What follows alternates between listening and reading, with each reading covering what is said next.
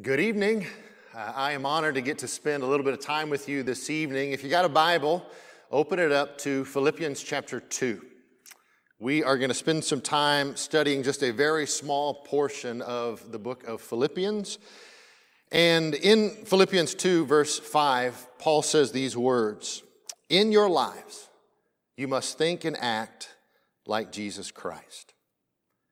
I want to talk tonight just about what it talks, what it means to think and act like Jesus, to really imitate the Son of God. And I think this is very important for us to talk about because nowadays, when, when you talk about being a Christian, a lot of people have kind of different ideas about what that means. But interestingly, Jesus never used the word Christian. When he talked about his followers, he would use the word disciple, which was a common word in his culture. And that word disciple meant a student who is endeavoring to become like his or her teacher. And I love that definition of a disciple because I really think it teaches us what it means to be a Christian. The real center of Christianity is not about activity, rather, it is about the imitation of and the transformation into the likeness of Christ. Being a Christian is about being like Jesus. Now, the truth is, we all know it's a whole lot easier to just kind of show up for church on Sunday than it is to be like Jesus Monday through Saturday. It's a whole lot easier to sing songs of praise on Sunday morning than it is to praise Jesus all throughout the week in a culture that doesn't even acknowledge that that's a good thing to do or a worthwhile thing to do. But here's the problem in my life, when I've settled for Sunday morning Christianity, I've also missed the transformation and all of the blessings that come with real Christianity. As a matter of fact, when I settled for Sunday morning Christianity, I haven't appreciated God's blessings because, frankly, I've missed most of God's blessings. I miss the impact of God in my everyday life, in my family, in my home, in my marriage. I miss all of those things that God wants to give me.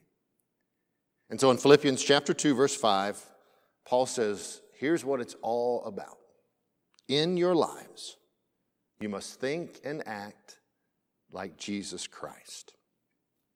Don't just show up at a worship service. Don't just read your Bible every day. Don't just identify with a particular world religion. Rather, he says, here's what it's all about it's all about becoming like Jesus, thinking like him, and acting like him.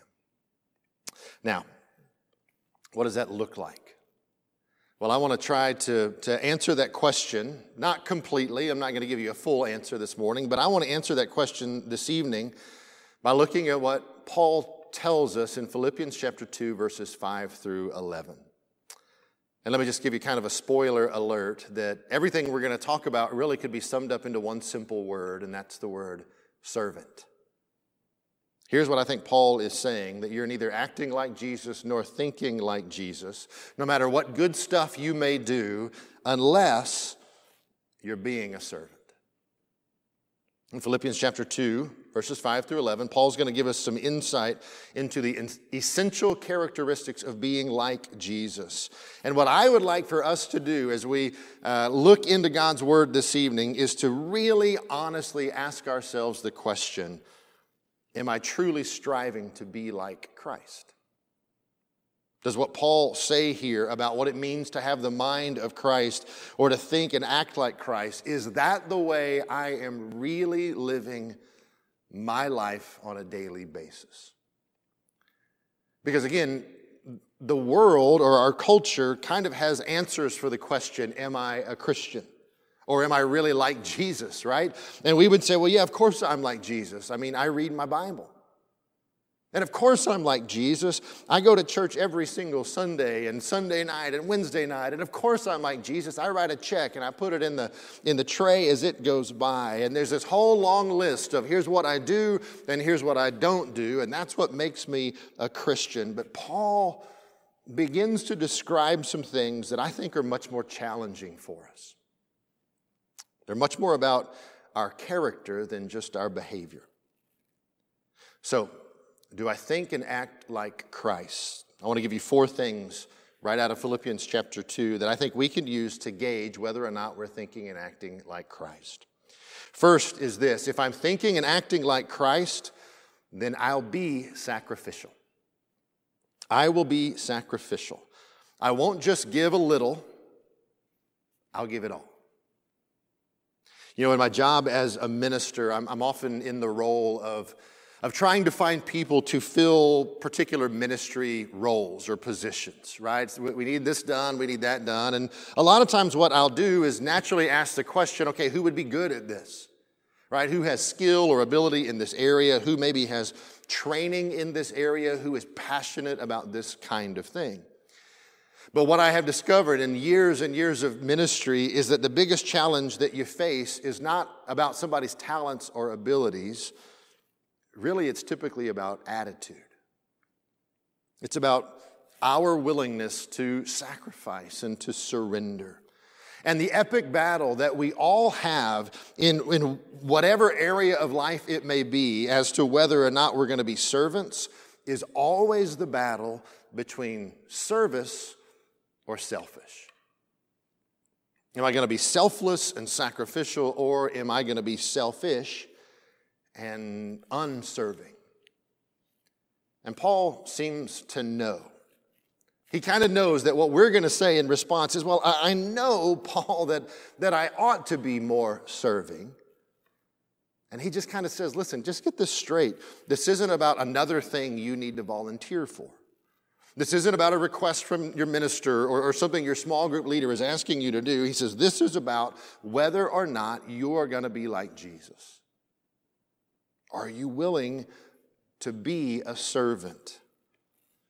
And again, we go, well, well, I'm willing to serve, but but you know, I've got all this and and the reality is everybody has got things they've got to do and everybody would be willing to serve if there were no sacrifice required. But you see, if I'm going to be a servant, I've got to understand there's always sacrifice required. And Paul points us to the example of Jesus. Philippians 2 6 and 7. In his very nature, Jesus was God, but he did not think that being equal with God was something he should hold on to. Instead, he made himself nothing. Have you ever said, you know, I, I, thought about getting involved in, in this ministry, or I thought about serving this person, but, but you know, I've I just really have my hands full right now. I just got a lot going on. Well, so did Jesus. Paul says, listen, Jesus had all of heaven. He had the control of everything. He had Godhood in his hands, and yet to become a servant, Paul says he had to view that as something that you can't cling to. And the idea is Jesus had to let go of some things, some really big things, in order to come to earth. As a matter of fact, Paul says Jesus made himself nothing. He couldn't be a servant on earth and then remain God in heaven. In order to come to earth and to take the position uh, of man, that meant he had to let go of other things. Why did he do it? Well, because he valued you and he valued me more than those things. So you see, if you're going to be a servant, if you're going to think and act like Jesus, it's not that you don't have a busy life. You know, the people that you look at and you think, man, that person is an incredible servant. I don't know how they do it. The reason they do that, the reason they can serve is not because they don't have anything else to do. In fact, typically those people are the busiest people. They can do that simply because they've made a decision to sacrifice for what they believe matters more. And my challenge, again, if I'm going to think and act like Jesus, is about me being sacrificial. It's about me giving up my own position. Paul said Jesus had everything and he made himself nothing. And so, do I really think that I can be like Jesus and then not give up some things in my desire to serve? So, if I'm like Jesus, first, I'll be sacrificial. But secondly, Paul also says that I'll be humble. I'll be humble. You know, I don't think I've ever met a person who I would look at and say, that person is totally arrogant and that person is a great servant. Now, I've, I've met some people who are arrogant, who are doing service acts, but I, but I, I can't really say I've seen somebody that I say is arrogant and a servant, right? Because typically their servant acts are self serving rather than serving others. And maybe you know somebody like that. But here's what Paul says about Jesus, starting in verse 7. Instead, he made himself nothing. He took on the very nature of a servant. He was made in human form. He appeared as a man. He came down to the lowest level. We need to humble ourselves. And look, humility Humility is not thinking of myself as having no strengths or having no value. That is not humility. Rather, humility is acknowledging the truth that I have flaws, that I'm not perfect, that I don't have it all together. And when it comes to service, one of the things that I know is that the more I am arrogant, the less I'm helpful to other people. But when I'm humble, boy, all of a sudden I can do things I never thought I would be able to do. Paul, who wrote the letter to the Philippians, I think is a great example of this. Paul, or Saul, as he was known before he became a Christian, he was a Jewish leader, right? Trained by the, the greatest Jewish teachers of his day, very influential in Israel, and he hated Christians. He hated them. His life's work was to arrest them and, and to kill them, to, to get rid of Christianity altogether. And in order for Jesus to make Saul become what he wanted him to be, he had to knock him off his high horse. Eh, literally, he had to knock him off his horse and blind him. And it was this incredibly humbling experience for Paul. And as I think about that, one thing that, that I find very interesting or, or ironic is that you would think that because of Paul's background, because of his training and his teaching and his experience, that after his conversion, Paul would be the perfect person to go and reach the Jewish nation for Christ. And yet, when Jesus calls Paul, he says, You are going to be my vessel, but not to reach the Jews primarily, although he did that some. He says, My calling to you is to go to the Gentiles. And you think, well, why would Jesus do that? I mean, here he has this guy who seems to be custom made to reach Jewish people for Christ, and yet Jesus calls him to go to the people that he hated even more than he hated Christians, to the Gentiles. Why would Jesus do that? What makes him think Paul would be good at that at all? And I, I think there's probably a, a, a couple of reasons for that. But here's what I know that when Paul was humbled, it instantly made him able to reach Jew or Gentile. It somehow expanded his ability to help others. And sometimes I think the difference between a lousy servant and a great servant is nothing more than one is prideful and one is humble. Sometimes the reason you're not good at something has nothing to do with your ability. Sometimes the reason that you're not good at something is because you're prideful, not humble. And when you become humble, man, all of a sudden you, you become incredibly good at things. As a matter of fact, Paul says this in 1 Timothy chapter 1 and verse 15. He says, Here is a trustworthy saying that deserves full acceptance. Christ Jesus came into the world to save sinners, of whom I am the worst. Paul says, I'm the greatest sinner that's ever been. And then in the next verse, he says, But for that very reason, I was shown mercy so that in me, the worst of sinners, Christ Jesus might display his immense patience as an example for those who would believe in him and receive eternal life. You see, here's what Paul knew Paul knew that wherever he went, he could meet anyone, and no matter what their sin struggle was, it was, wasn't worse than his. And it was that awareness and it was that humility that allowed him to connect to any kind of person. And if we understand that same truth in our lives, and, and hopefully we are growing, right? Hopefully we're becoming more like Jesus every single day. But along the way, we need to remember where we came from and we need to remember the journey that we have been on because if we forget the journey, we have a tendency to become prideful and self righteous and arrogant for, for what we have done and what we have accomplished. And when that happens, we're never going to be able to connect with or help others because arrogance and self righteous doesn't connect or help. But if we humbly understand, hey, it's Jesus that changed us, if we really understand that He's the one who's made us who we are, that all of the good things that we have we owe to, to the glory of God, then we'll be able to connect with, with the person who is most down and out and the person who is most up and out if that's a real saying.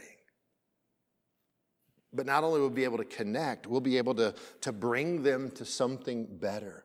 Because while we're humble, we, we humbly know that we have been changed by Jesus.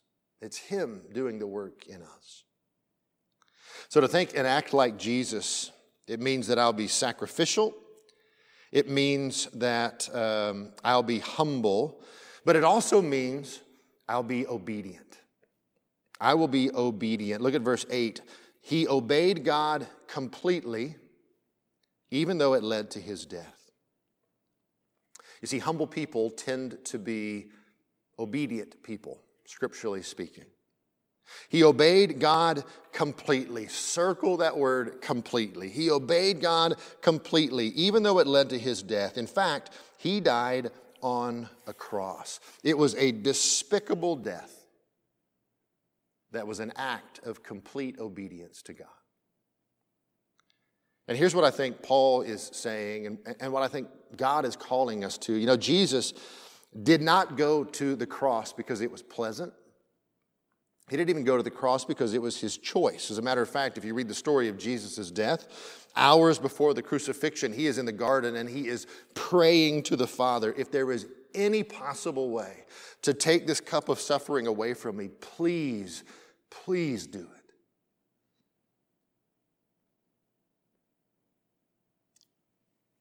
But if not, if it has to be done, not my will, but yours be done. See, here's what I knew about the human Jesus it was not his will to go to the cross, but he did it anyway. Why? Because it was his will to be obedient to the Father. And if you are going to be a great servant, and if I'm going to be a great servant, we, can serve for the applause of people, we can serve for recognition, but people who serve for applause are people who don't serve very long because they burn out. Applause is, is a sugar high. It's kind of like a Snickers bar. Now, don't get me wrong. There's, there are a few things in this world better than a Snickers bar. They're delicious, they're wonderful, they give you energy, a, a quick pick me up. But if you try to sustain your life by eating nothing but Snickers bars, you will first get fat and then you will get sick. Because it's not designed in its makeup to sustain life, it is designed to give pleasure and to give a little short boost of energy. And when we try to serve based on human applause and on recognition, if you try that, if you try to sustain yourself on that, you will get thinner and you will get sicker. It will never sustain you. There has to be something more than just the applause of people. Now, we ought to applaud and recognize people who are servants. That's, that's not a bad thing. It's a Snickers bar, right? It's, it's good. We just need to understand that is not going to sustain our spiritual life. There has to be something more substantive, something more motivating than that, something that, that you're taking in, something that's moving you to be a servant. And Jesus was motivated by his love for God to obey, even when he didn't feel like it even when he didn't want to. And so Jesus prays in the garden, and there's nothing wrong with his prayer. But he says, Father, if there's any way you can get me out of this, please do. But if there is no way, then I'm going to do it anyway. And I'm going to do it because it's the right thing to do. And, and here's what I find amazing. Do you realize that you love Jesus and you understand that Jesus loves you because he was obedient when he didn't want to? He did the right thing when he didn't want to do the right thing. And his impact in your life comes from the single moment that he most wanted to avoid in his life. But he did it anyway because it was right. And so, what's the lesson in that for us? Well, the lesson I think is that there are a lot of people out there that we are never going to impact unless we are so selfless that we obey even when it seems like we're not going to get anything out of it. And obeying when we, when we don't think we're going to get anything out of it, what God seems to do is, is, is have this incredible way of turning that around and bringing something incredible out of it, whether it's into our life or into the life of somebody else. So if I'm a servant, if I'm like Christ, I will be obedient. And then finally, the last thing that I, I, want to talk about, the last point here may need a little bit of explanation, but, but if I'm thinking and acting like Christ, I'll do and I'll be. I'll do and I'll be. And, and what I mean by that is, I think sometimes if we're not careful, we kind of get the idea of what God is trying to get us to do are, are some acts of service. But really, what Jesus wants us to do is to be a servant. And there's a difference in those two things. If all you're ever doing are just acts of service, it, gets easy to kind of ignore the needs that, that flow outside of whatever your ministry may be, whatever your act of service may be. When I was first out of college, my first job was as an intern for a, a very large church. It was a two year internship. But if you've ever been an intern, really in any um, field, you know that interns get the jobs nobody else wants, right?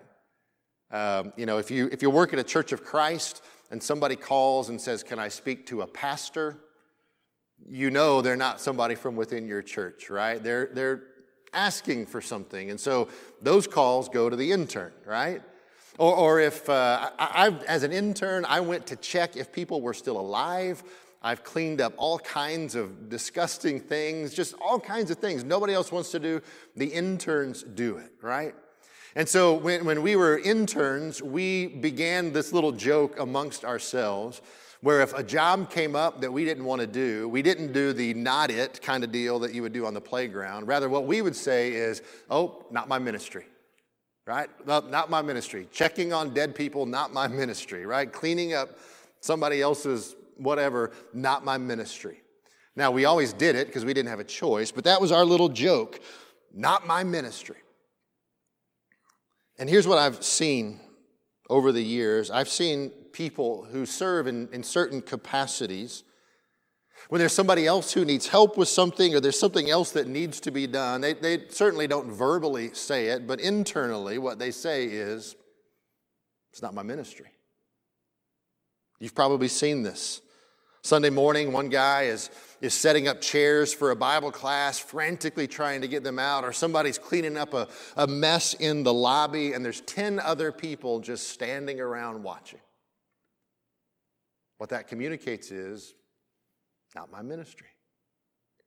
I've had a number of instances when, when maybe somebody would come to the building and maybe they were there for a, a small group leaders training or they were there for VBS setup or whatever. And, and they were, were sitting in the lobby just kind of talking. And at some point they look around and they just kind of say, man, this, this place is kind of messy. It needs to be cleaned up. And would you like to know what I'm thinking in that moment? Why don't you get off your seat and clean it up, right? This is your church, right? Why don't you do that? But what they're thinking is, well, I'm here for VBS, or I'm here for small groups, or I'm here for a building committee meeting. My ministry is not to clean, not my ministry. But here's the deal when I'm only doing an act of service, I can miss the incredible opportunity to serve, which means I then miss the incredible opportunity to make an impact. And if our churches are only filled with people who are doing acts of service, then what we really have is a very inactive church. Because all we're doing are acts of service. You ever walked into a church and you're greeted at the door by somebody very friendly, but then you walk past the greeter into the church and nobody speaks to you, nobody even really seems to acknowledge your existence? I've been to that church, I've been to a couple of those churches. And you say, how can that possibly happen? how is it that not everybody is friendly and welcoming? how is it that, that, that I am not made to feel incredibly welcome when I come into this place? Well, it's because the other people in the church say, well, I'm not the greeter. That's not my ministry. I, I, run the sound for the worship, or I, I do a kid's Bible class, or I do this, but that's not my ministry. But you see, ministries are the building blocks but servants are the mortar that hold it all together. And so that's why you see in Scripture, God does not call you to do something, God calls you to be something. The challenge of Philippians chapter 2, I think, really is found in verses 6 and 7. Paul says, In Jesus' very nature, he was God but he did not think that being equal with God was something that he should hold on to. Instead, he made himself nothing. He took on the very nature of a servant. Now, there's a word in that passage that's used twice, and it's translated into English as very nature. And that word in, in the Greek has to do with his essence or who he was at his very core. So he was, Paul says, in essence, God. At his very core, he was God. And then it says he took the form of a servant here on earth, and he took the essence, the very form of a servant. And you get this idea Jesus was always God, and he was always a servant. But when he came to earth, you think, well, how, how did he serve so willingly? And how did he serve so many people in so many different venues? Well, it's because it wasn't what he did, it's who he was. And so, the challenge for you, and the challenge for me, and the challenge for your church and for my church is not just to choose to do acts of service, but to be a servant.